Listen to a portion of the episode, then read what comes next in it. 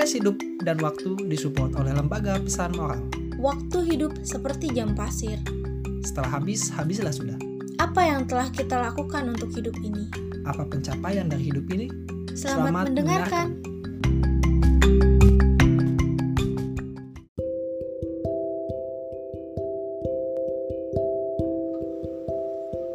Dewasa. Tentunya kita tidak bisa mengukur kedewasaan seseorang sesuai berdasarkan usianya, kan? Karena sepertinya bukan hanya saya yang mengalami, namun kalian juga pasti pernah menemukan seseorang yang usianya belum terlalu dewasa, tapi sudah memiliki pemikiran yang luas. Begitupun sebaliknya yang usianya sudah dewasa, tapi tidak berpikir selayaknya orang yang sudah dewasa. Karena kedewasaan dapat diartikan sebagai kematangan dalam berpikir, bersikap, bertindak dalam mengambil suatu keputusan dengan bijaksana. Kedewasaan seseorang memang seharusnya dapat dipengaruhi oleh usia tapi tidak semua tentunya.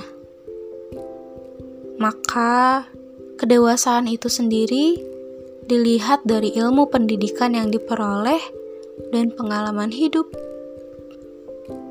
Kedewasaan secara sosial terlihat dalam bersikap terhadap orang lain, mampu menerima perbedaan dengan lapang dada, mengerti memahami dan bisa memaafkan suatu kesalahan.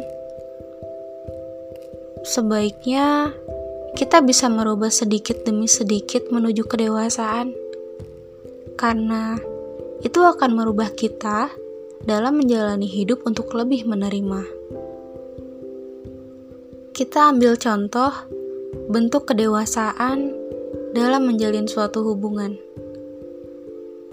Dalam hal ini, Sikap yang paling utama adalah tidak egois, saling memberikan kepercayaan, dan tidak mementingkan diri sendiri. Selain itu, komunikasi juga menjadi hal yang penting untuk saling mengerti satu sama lain. Jika itu semua tidak bisa kita pahami dan selalu merasa benar, maka sekuat apa pun hubungan yang kalian pertahankan itu tidak akan berjalan dengan lama. Selanjutnya, menghargai privasi terhadap pasangan.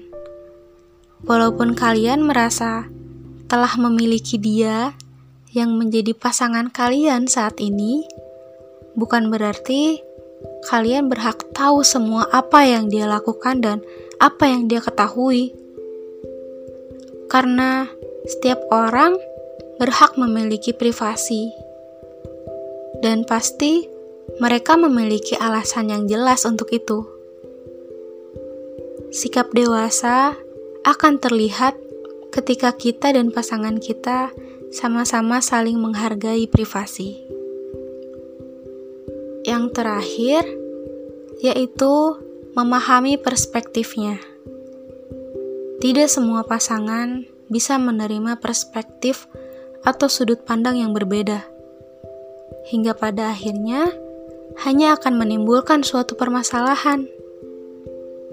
Sebaiknya di sini kita saling memahami perspektif yang ada, karena akan membantu kita membuat segalanya menjadi lebih baik. Setelah itu, kita kemudian akan menerima pendapat pemikiran, dan akhirnya pilihan apa yang akan kita ambil.